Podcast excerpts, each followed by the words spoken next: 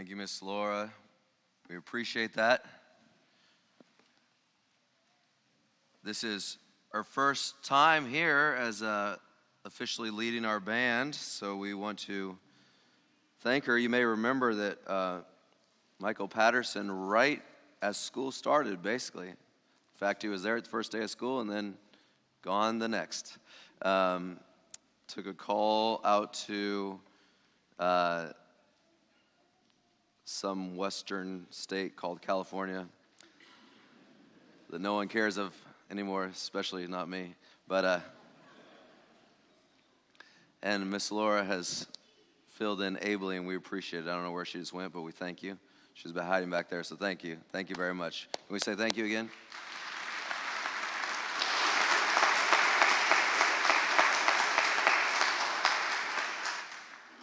Of course, we appreciate all of our academy teachers who are doing such a wonderful job from pre K all the way up through, and we're blessed by them, and they're tremendous individuals. So thank you. And we even like you, Brian, so thank you as well. We're not going to clap for you, though, today, sorry, but we love you. We're talking about money today. How many of you would not come to church if you had known that? Some people hate it when preachers talk about money. Those you've heard me say from the pulpit here, money is one of the most talked about subjects in all of the Bible. So we are just talking about what the Bible talks about. Money is useful, it is powerful, it's important in our lives. And we want to talk, we really want to become that church that we read about, that Dr. Reese read about, the, the church in Achaia that was ready, that they, they'd been ready since last year to give in abundance and to give with, with zeal. They didn't want to, to give in a way that, that was an, an, an exaction. Paul says, We don't want you to, to give a gift you have promised so that it may be ready as a willing gift, not as an exaction. I think sometimes we feel like we have to give, it's being exacted from us, being pulled from us. Most people I talk to, you know, as we talk about finances, because we're looking at our finances here at our church and we're looking at some things uh, out of the total giving units in a church. So that may mean a, a family together or a single individual. But out of the totally giving units in our church, we've discovered that only one in four give to the local church budget. So 25%. That's even far below uh, the general average within Adventism. We found that one in nine give to the building fund. We're a little better on the tithe. We're about uh, a little better than half on tithe, and so we rejoice in that, which is better than the average, but the, but the budget aspect is a little bit lower. And as I talk to people about it, I find over and over again that it's not that people don't want to be generous, it's that it's that they struggle to see where am I going to get the money. In order for us to be generous with our money, we have to really know how to use our money in every area of our lives. And so we're going to talk about that somewhat today. Because money is useful, money is powerful, money can be very beneficial to our lives. I, I learned the, the, the power of money, or at least the perception of money, uh, on a trip. I remember a trip I went on with four of my friends. We drove to Chicago. We left on New Year's uh, Eve, I think it was, or maybe New Year's Day, I don't remember. But we drove from Dayton, Ohio to Chicago. The five of us, we were juniors or seniors in high school. I believe we were seniors in high school. I really did have good parents and responsible parents. It was just a different time. But we drove to Chicago, and uh, I feel bad sometimes. I think, man, people are going to think, where were this kid's parents at? Uh, Mom and Dad, I know you watch every week. I love you, and I apologize.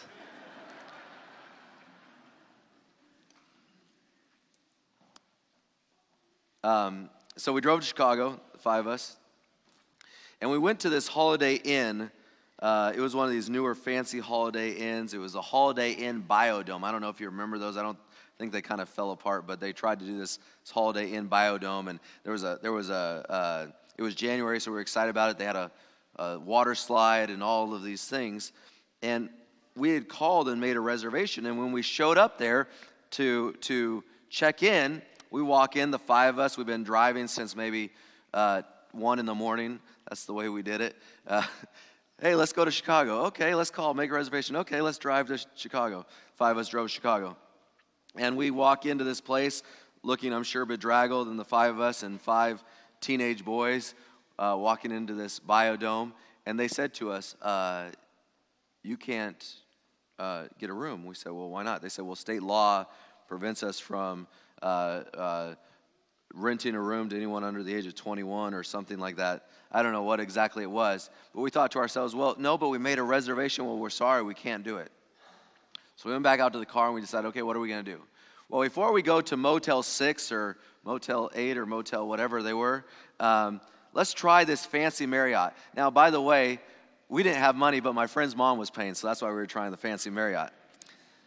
So let's try this fancy Marriott. So we said, well, we have to come up with a better plan because they said it was it was uh, the law that we couldn't do it. And so we said, what are we going to do? So we decided, here's what we'll do. Chad has the deepest voice. He's also sick at the moment, so there was a lot more resonance down there in my voice down there. And, uh, and they said, so we'll send him in, but first we'll dress him up. So they, so you know, we were planning on going out while we were there in Chicago, so we had brought nice clothes. So we dressed up in our best. We put on a sport coat. I put on my buddy's sunglasses, and when I got my friend's mom's cell phone, uh, he brought his mom's cell phone with him. And at that point in time, young people, no one had cell phones except for if you were, you know, of some sort of status or, or rich. I actually didn't have my first cell phone until I graduated from college. Can you believe that? How many of you have cell phones? Yeah, so I thought. My five year old asked me the other day, when am I getting a cell phone? I said, when you get out of college and have a job, just like I did. So, to which Christina tells me, no, we need to be able to get a hold of. I'm like, oh. No one ever was able to get a hold of me, and I turned out just fine. Look, I'm your pastor. You all love me. Anyways, so I took in the cell phone and I walked in there to the Marriott and I put it up to my ear like I was talking on the phone. And in my very low voice, I said, Yes, I'd like a room. And I put down my credit card on thing and then I, I turned around and started talking like this. And I heard them say, Okay, Mr. Stewart, just hold on one second. And they gave us a room. We got to stay in this fancy, nice Marriott. And I thought to myself, you know, the appearance or the, the belief of status does matter. Looking like I had money had, or that I was of, of some sort of something in society had power. Sometimes we treat money like it's evil because it does have power, but, but, but it doesn't have to be. That power can be for good money can be for good. If we follow the principles of the Bible in regards to money, we can harness that money and its power to get the maximum gain. We can invest it for the maximum gain and not have it become the maximum drain upon us. There are three keys to getting the most out of the money that God, to the most out of the money that God has given us. The first, I want us to turn to Psalm 24. Psalm 24. We're going to be going to several verses today, so have your Bibles out, please. Psalm 24 and verse 1. This is the first key we must remember to get the most out of the money that, that, that we have in our lives and the investments and the, and, the, and the resources that we have in our lives. Psalm 24 and verse 1 reads The earth is the Lord's and the fullness thereof the world and those who dwell therein, for he has founded it upon the seas and established it upon the river. The earth is the Lord's and the fullness thereof. In, in other words, the earth is the Lord's and everything in it, both the unbeliever and the believer. All that they have is God's, both the rich and the poor. All that they have is God's, both the educated and the uneducated. All that they have is God, both the hard worker and the lazy person all that they have is God's. All that you have, all that I have is the Lord's. The house, your house, your cars, your clothes, they all are on loan from God. And just in case we want to try to exclude money, in Haggai chapter 2 and verse 8, Haggai chapter 2 and verse 8, it reads that the silver and gold, yes, God says, even the silver and gold are mine. So if you pull out your wallet right now, in fact, why don't you do that? Just pull out your wallet right now. Just pull out your wallet, all, everyone, if you have one with you. No one wants to do it.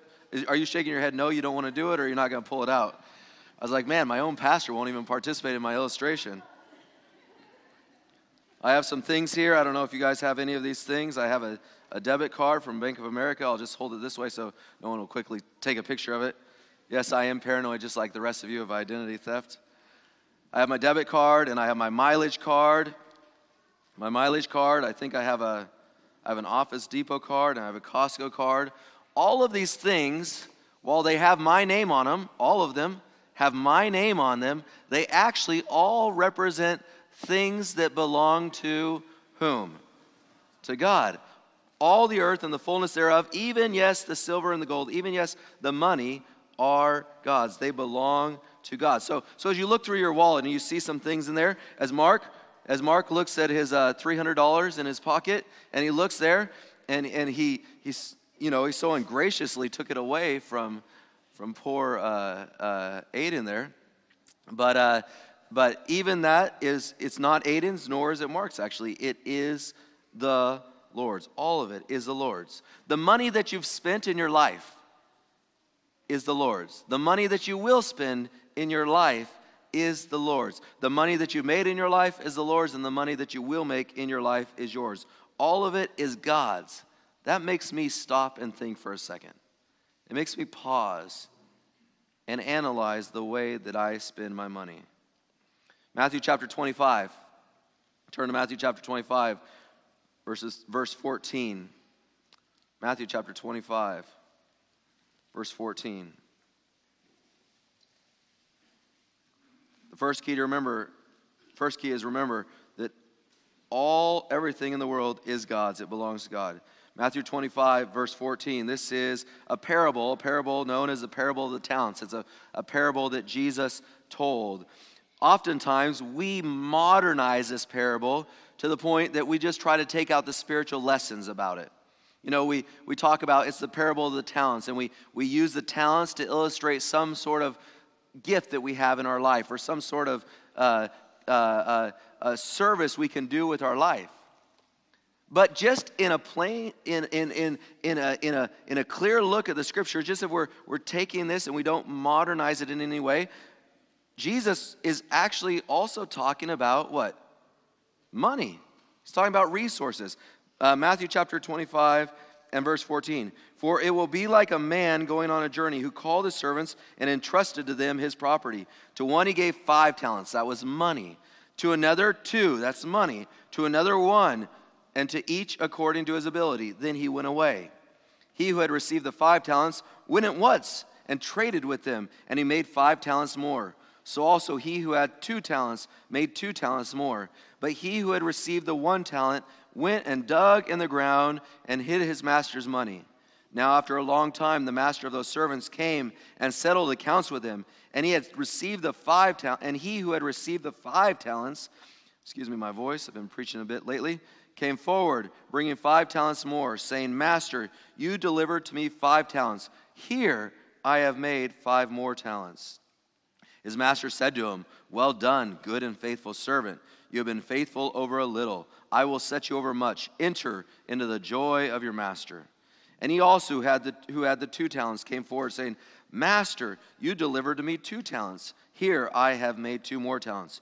His master said to him, Well done, good and faithful servant. You have been faithful over a little. I will set you over much. Enter into the joy of your Lord. He also, who had received the one talent, came forward, saying, Master, I knew you to be a hard man, reaping where you did not sow, and gathering where you scattered no seed. So I was afraid, and I went and hid your talent in the ground. Here you have what is yours. But his master answered him, You wicked and slothful servant. You knew that I reap where I have not sowed, and gathered where I where I scatter no seed. Then you ought to have invested my money with the bankers, and at my coming I should have, have received what was my own with interest. So take the talent from him and give it to him who has ten talents. For to everyone who has who has will more will be given, and he who has an abundance an, an abundance. But from the one who has not, even what he has will be taken away from him. In this story, we see our second key for us to remember if we are going to maximize the money that God has given us and to be generous with it. The second key is this God cares about what happens with what he gives to us. God cares. I think if we paused a little bit more and thought about that when we were utilizing our resources and said and, and, and realized that God actually does care, that may impact our spending in a little different ways. Everything in the earth is the Lord's, but he gave it to he gave it to humanity to handle. He gave it to humanity to make decisions with. But he didn't just give it to you like the rich uncle does or like grandparents used to do. I just want to give you some money. My step grandmother was the greatest. She used to pull some money out of her pocket. She'd be like, Don't tell your grandfather. She'd slide into your hand, you know, and it was always like a big bill. It was nice. And she'd say, I don't care how you use it, just, just enjoy it. Just enjoy it.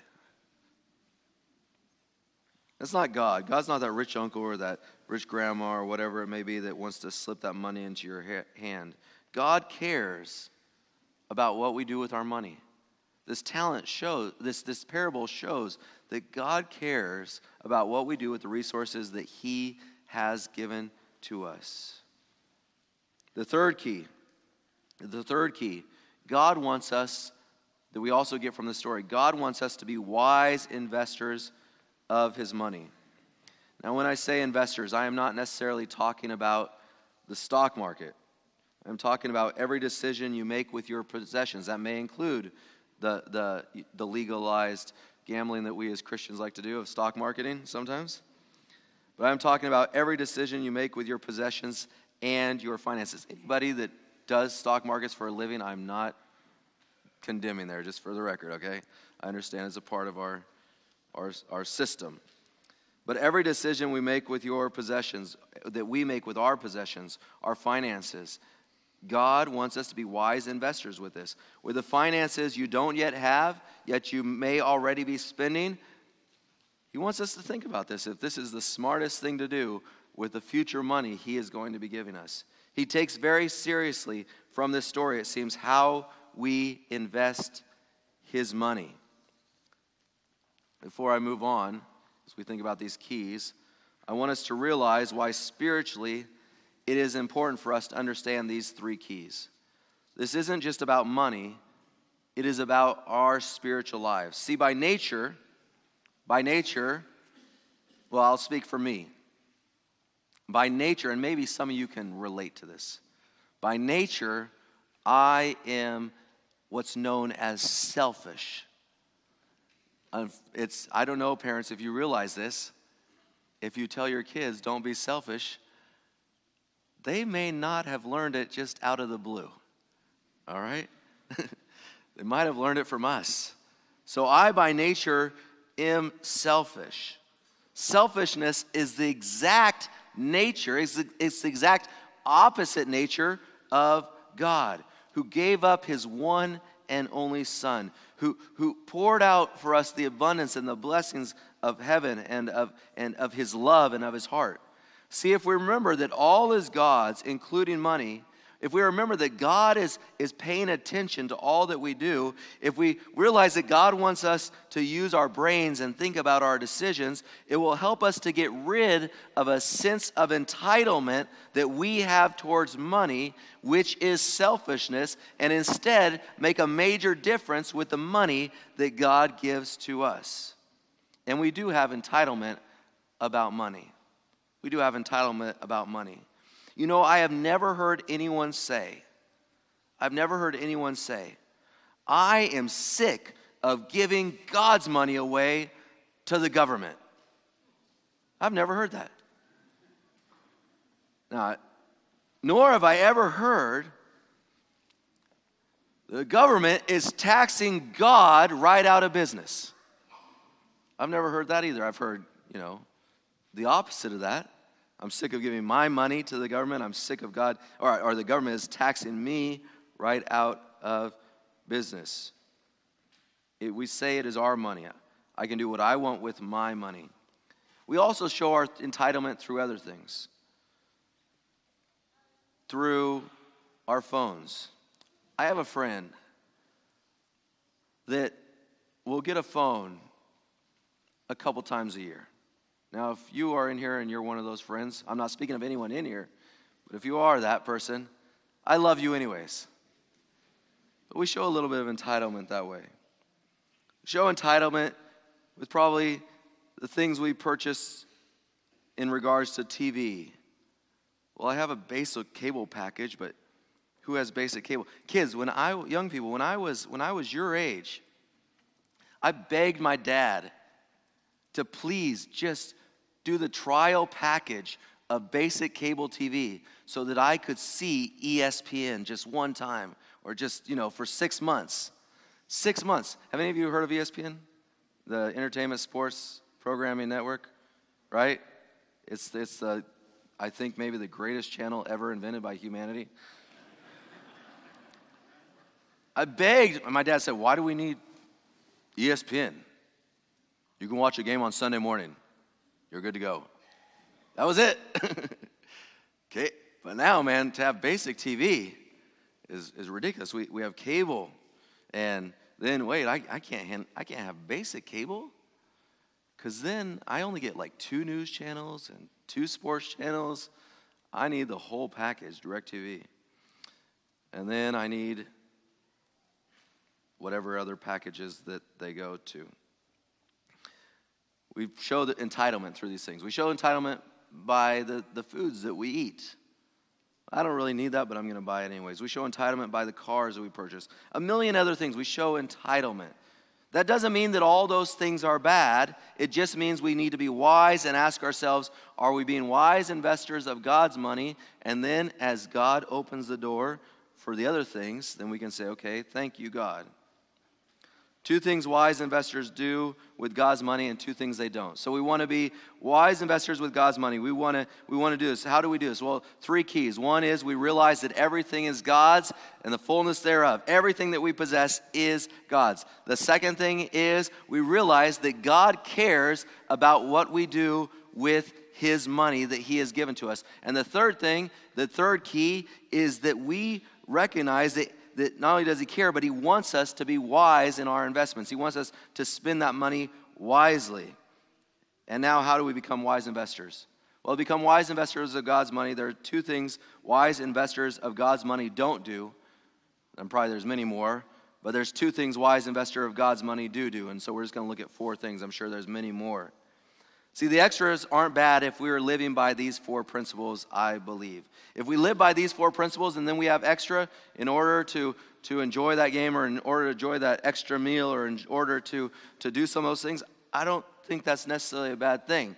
But it's if we aren't doing for God and we're still enjoying those, that's when it becomes the challenge. So we'll start with the thing that they don't do. Things wise investors of God's money don't do. Psalm chapter 49, the 49th Psalm. They're in your Bibles.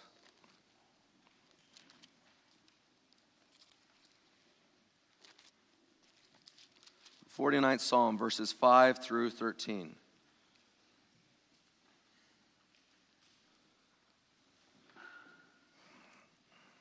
Psalm 49, verses 5 through 13.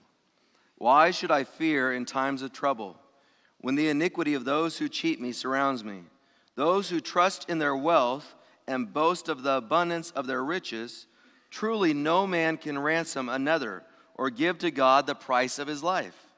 For the ransom of their life is costly and can never suffice, that he should live on forever and never see the pit. For he sees that even the wise die.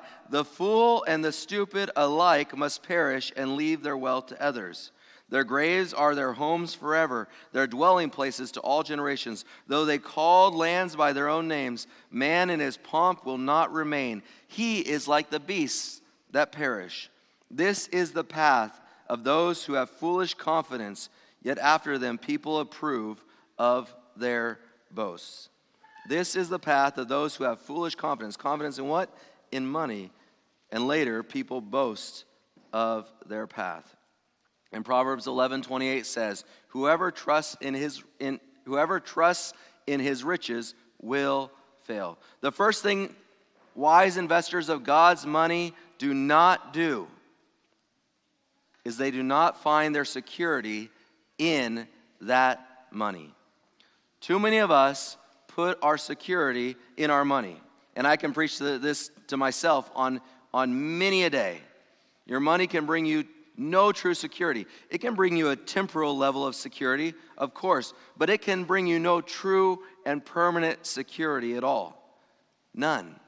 The fool and the stupid alike, the Bible says, must perish and leave their wealth to others. This is referring to those who put their money, who put their security in money as fools and stupid. Now, I just want you to know this that I am only saying this because it's what the Bible says. My mom taught me to never call anyone a fool or stupid. And yet the Bible uses awful strong language to describe those who put their trust in money. The fool or the stupid alike will perish, and all their money will be put given to others. There is no security that can be found in money. We should all at times walk around our house today, and, or walk around our house at times and say, This home is ultimately no security. This is not my house. When I die, it will go to someone else. Or walk around your car. This is not my car. Just like that, it could be in a trash yard or it could go to someone else. Or whatever your prized possession it is. For me, I should put all my books in the middle of my office and I should say, These are not mine, these are the Lord's. These are the Lord's, and not put my security in any of that. There's an old saying that he who dies with the most toys, what? Wins. But the corollary of that is he who dies with the most toys still dies. Right? There's no security in them. There's no security in them. Too many people in this world are putting their security in money. And the Bible even says not only are too many people putting their security in money, but it also says, it also says that after they die, after they go away, it says, yet after them, people approve of their boasts. So we in society not only uh, celebrate, or people not only in society put their security in money, but those of us in society who may not have money, we celebrate those people when they go, when they're gone. We celebrate their boasts of great riches and, and great wealth. I've read many a, a biography about Rockefeller and many others that are, that are quite interesting. These people are celebrated for the money that they made. The money that they made. The truth is, the truth is, no matter how much money you have or you don't have, people of both ilks still end up depressed, disappointed, discouraged, suicidal. People of both ilks still worry about money. They still fret about money. But for the wise investor of God's money, there is only one true place to put our security, and that is in the Lord Jesus Christ. That is the only place. Jesus lived, died, and was resurrected on this earth. We are all sinners, deserving of death. But he who knew no sin became sin for us. Jesus with the cross bridged that gap. And at the cross is the only place to find true security. In, in 2 Corinthians chapter 8 and verse 9, just the chapter before of our scripture today, 2 Corinthians chapter 8 and verse 9. Matthew, Mark, Luke, John, Acts, Romans, 2 Corinthians chapter 8 and verse 9.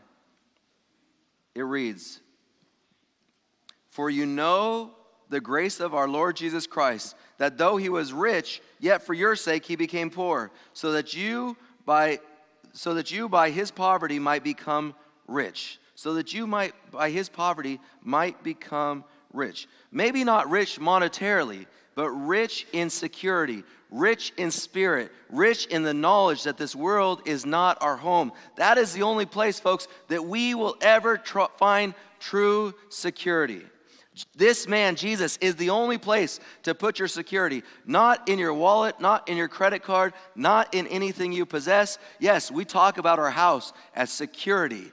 That is the best investment. Your house is the best earthly investment, they say, for security. We must invest in an education for security, but the only place that is 100% reliable for security is to have our faith and our trust in Jesus Christ and make sure we are not trusting in mammon or any man made thing. So, how do I know if I'm putting my security in my money or in possessions? Some good ways to know, just little hints that maybe you're putting too much security in your money. How do you act when you hit a financial crisis? How do you act when money's looking a little bit tight in the home? Does everybody in the house become stressed out because you're stressed out? Does everyone in the house think, where did our loving father or our loving mother go when that happens? How do I act when, I, when, when maybe things are a little bit tight and I, and I wonder how I'm going to make it? How do I treat people? If, if you treat people around you poorly, then maybe you're placing too much security in your money. We need to be like Paul, who wrote in the book of Philippians I am not saying this because I am in need, he said, for I have learned to be content, whatever the circumstances. I know what it is to be in need, and I know what it is to have plenty. I have learned the secret of being content in any and every situation, whether well fed or hungry, whether living in plenty or in want. I can do everything through him who gives me strength. Man, that is one of the most popular verses to quote, right? Philippians 4:13. I can do everything through Christ who gives me strength. And we normally quote this. I see this like, you know, in, in gymnasiums, like Christian gymnasiums. I can do everything through Christ who gives me strength. And we kind of almost attribute it to God's like, can help us to win a game. You know, or I see football players, I've seen it marked under their eye. Philippians 4 13. I've seen it all over places. Philippians 4 13. I can do everything through Christ who gives me strength the context that Paul is speaking of is in the context of saying whether I have money or I don't have money, whether I'm hungry or, I, or, I'm, or I'm well fed. No matter what my situation, I've learned to be content in all things because God has given me the strength to do that. Can that be said of us? If you were to lose everything today, everything, have you learned to be content because God has given you the strength? Not to win a football game but to be content with much or with nothing. Does this mean that Christians don't care about what happens with money at all? No, absolutely not.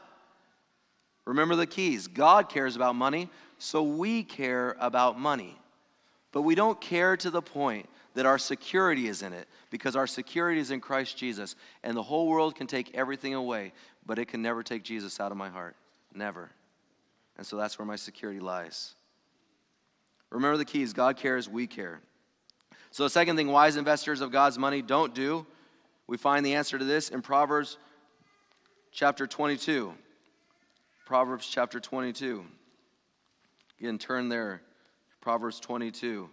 Starting with verse 26 and 27, we read Be not one of those who gives pledges, who put up security for debts. If you have nothing with which to pay, why should your bed be taken away from under you. So God tells us to be content in any situation, even if you lose everything. But then God says, But I don't want you to lose everything, and I'm going to help you to figure out how not to lose everything.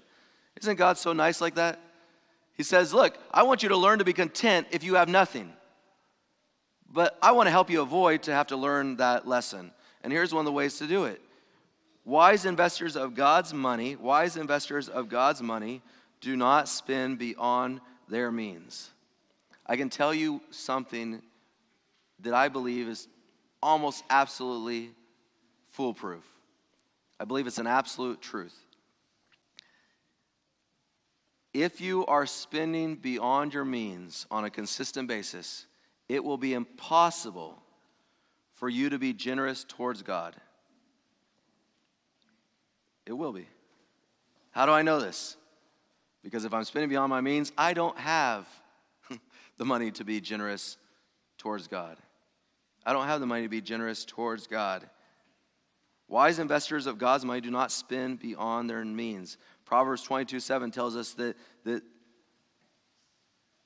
the, inve- the borrower is slave to the lenders. God knows that if we spend beyond our means, we will become financially burdened. And if we become financially burdened, we will become mentally burdened. And if we become mentally burdened, we will also become physically burdened because our mental and our physical are tied together. And if we are financially burdened and therefore mentally burdened and therefore physically burdened, then we are more likely to become spiritually burdened we are more likely to become spiritually burdened. I don't know about you, but I know that when mentally I'm struggling with something or when physically I'm struggling with something, that oftentimes I'm a little more susceptible to the attacks of the devil.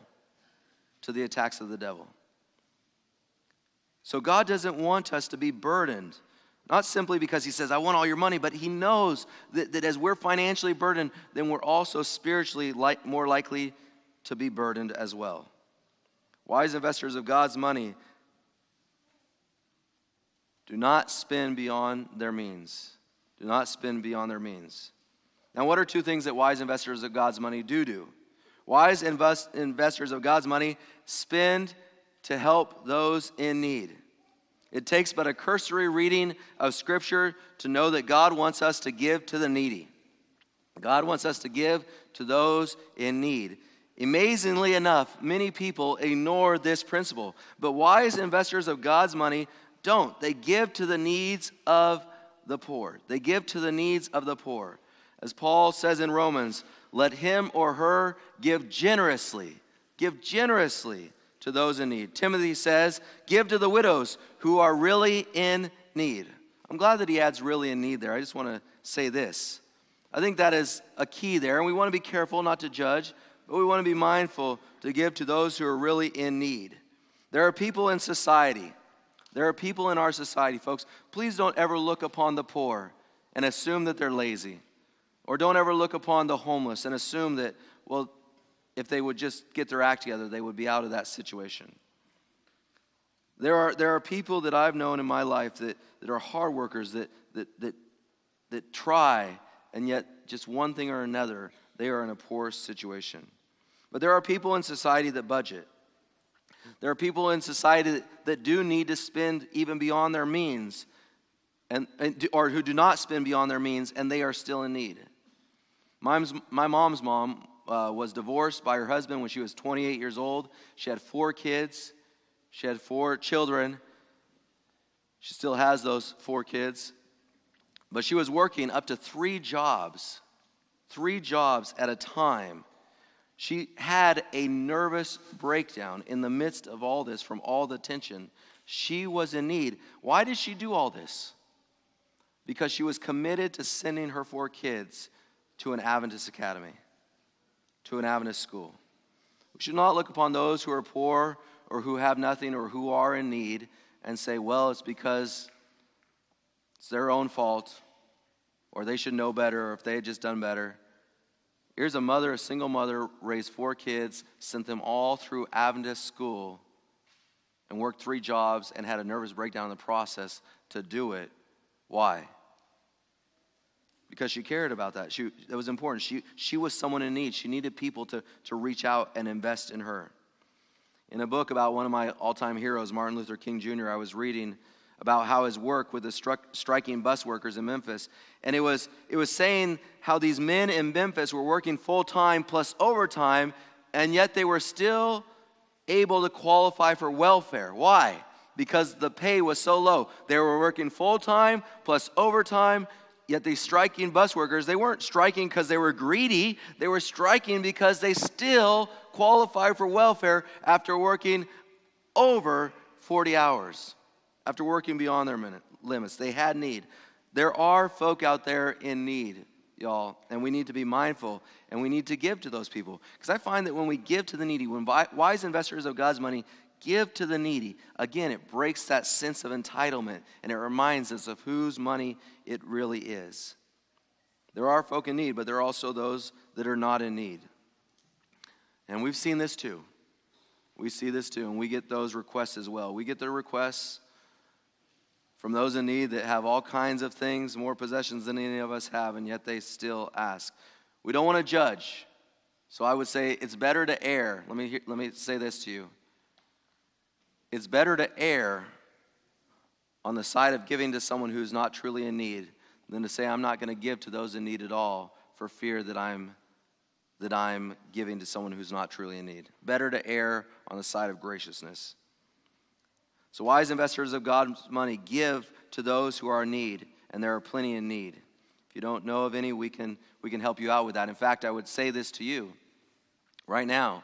One of the ways that you can give to those in need, we have these bags that are sitting out there at the table at the Thanksgiving basket, uh, or at, the, at the, a table that's marked Thanksgiving uh, baskets and, and, and for our Thanksgiving boxes. I would like to encourage each one of you to go out there after this and to take a bag, take it home, and go and buy some food and put the food in it. Can I ask you to do this too? Can I ask you to actually go and buy the food and put the food in it rather than just putting a check? We appreciate when you put a check in there but there's something too also about us going out and physically doing something for someone rather than just writing something out. So I want to encourage you all to do that afterwards. We have those paper bags. There's some paper bags out there. It's just one brown paper bag.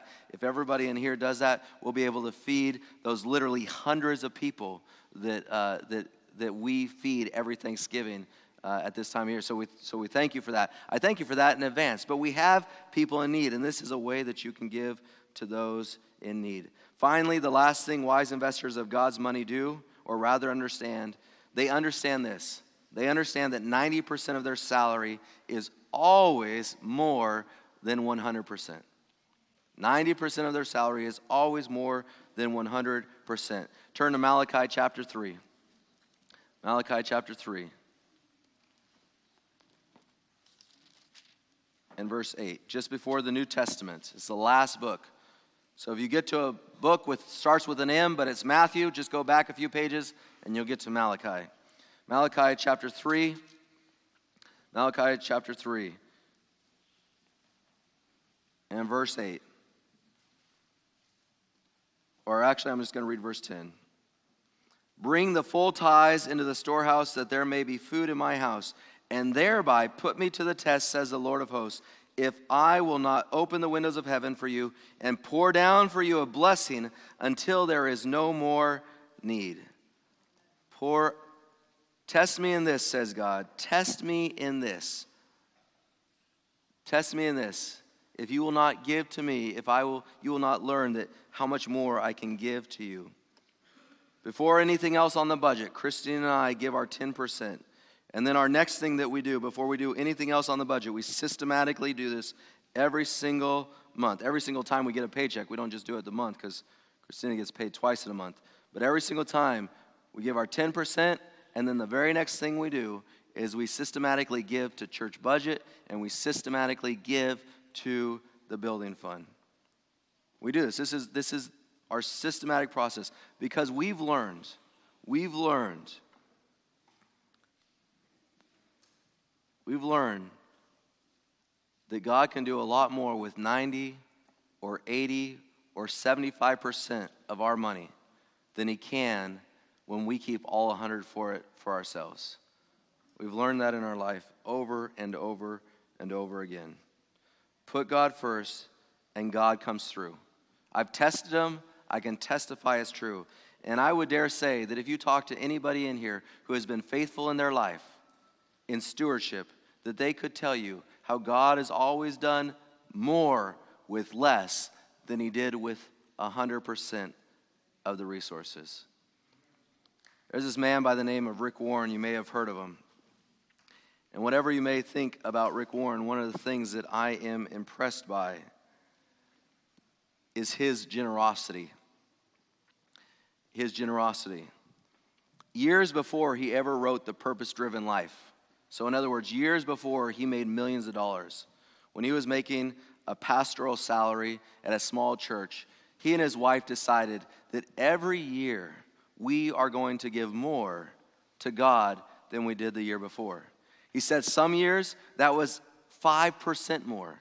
And he said other years it was only 1% more. But we kept giving more and more and more to God. And he said, and the more we gave to God, the more we saw the abundance of things begin to, to come in. The more we saw the abundance of things begin to come in. He said, then I wrote Purpose Driven Church, and God began to bless us through that means. And so we were able to give even more. And then eventually they wrote Purpose Driven Life. And he said, and when we wrote Purpose Driven Life, we decided to become reverse tithers. Reverse tithers. And so today, well, actually, he gives even less than that today. I mean, he gives even more than that today. But they became reverse tithers. He said, We will now live on 10% of our income and we'll give 90% of it away to God. And they've invested in the church and all kinds of things. They have set up clinics all over Africa to help with those who have AIDS and, and to preach uh, uh, the gospel over there. So, whatever you think of him, I'm impressed by his generosity. Well, I found out a few years ago, we'd say, man, he's only living on 10% and he gives away 90%. That's impressive. But I found out a few years ago that he's, they've continued that practice of giving a little more each year. And now they're down to living on about 6% and giving the rest away to God. Now you may say to yourself, well, that's easy if you make millions of dollars, if you've made millions of dollars. By the way, he doesn't take a salary anymore from his church.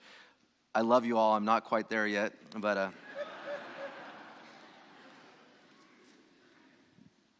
But you may say, well, that's easy if you've given if he makes millions of dollars. If you feel that way, then you've obviously never given away a lot of money. I found in my life, the more money I make, the more money we've made, the harder it is. You know, I had given $20 and, you know, I was making $200 as an official refereeing basketball games in college. And oh, I got to get my tithe. Okay, here's my $20. I, I could do that. That wasn't, that wasn't too, too much of a challenge. I've told you stories about how God's grown me in that as well over time. But I remember when Christine and I got married, and I didn't realize how much a nurse could make. And they don't even make a ton. But after giving $20 of tithe, the first time I had to write out that check for $400, whoa, that was a lot of money. So I can tell you that if you think, oh, well, who cares? He's made millions of dollars.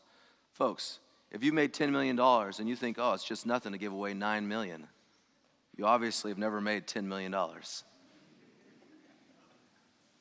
So, folks, let's, let's seek to be generous. Let's seek to be generous towards God. But the only way to do that is to be wise investors of God's money. So let's begin there. I want to ask you to pull out your connection cards today.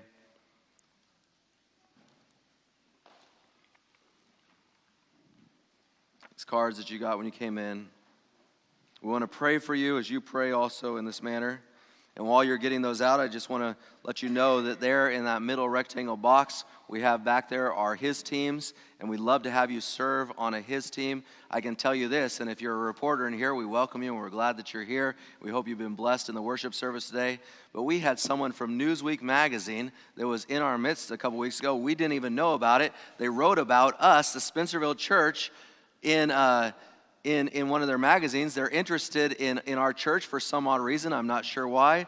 Um, where's Murray? Does Murray know? Um, I know I did that joke last week. I'm just going to keep on doing it. Um, but, but I just want to say thank you to our His team members because uh, the reporter wrote that he, he felt warmth and invited and engaged when he came in. He was impressed with the diversity of the church, of the ages, of the, of the, the populace in here, the racial diversity, all of it. And he said it was a very comfortable experience. And he felt very welcomed. So praise the Lord for our His teams. We still need, we'd love to have more of you serving on our His teams. Also, there you'll see, I would like to serve as an assimilation team sponsor. What is this? Assimilation team sponsor, really quick. This, folks, is simply this that we have new people join our church all the time and we want to assimilate them into the family. It's not easy to come into a group this large. So we want to assimilate them into the family, and we can talk to you more about that. Those are ways that we can be generous with our time towards God. But specifically, back to talking about how we can be generous towards God with our money. My prayer response today is this I will pray for God to reveal to me how I can be more gen- generous towards His work. And what I mean by that is maybe in somewhere in your life, God's going to reveal to you, you know what, you're spending beyond your means here. Maybe God will realize to you that you've, or, or reveal to you that you've put your security in Him. I believe when we get these things in order, some of these things in order, then we'll be able to be more generous. So ask God to reveal to you how you can be more generous. What, what is it that's keeping you from being generous towards God? I believe with all my heart that every single person in here has a desire to be generous towards the work of God. But I know many of us struggle with it. And so let us ask God God, reveal to me how I can get rid of that struggle and, and, and be more generous towards you. Let us pray. Jesus, we thank you so much for your great love. Lord, help us put our security in you, to trust in you. Help us learn to be content in all things, meaning whether we have much or we have little, help us to be content. And Lord Jesus, we thank you for the blessings that you poured out on each one of us. May we return unto you generously. Lord, we can never give as generously as you've given to us, but may we return unto you generously all that we can. In your name, Jesus, we pray and we love you. Amen.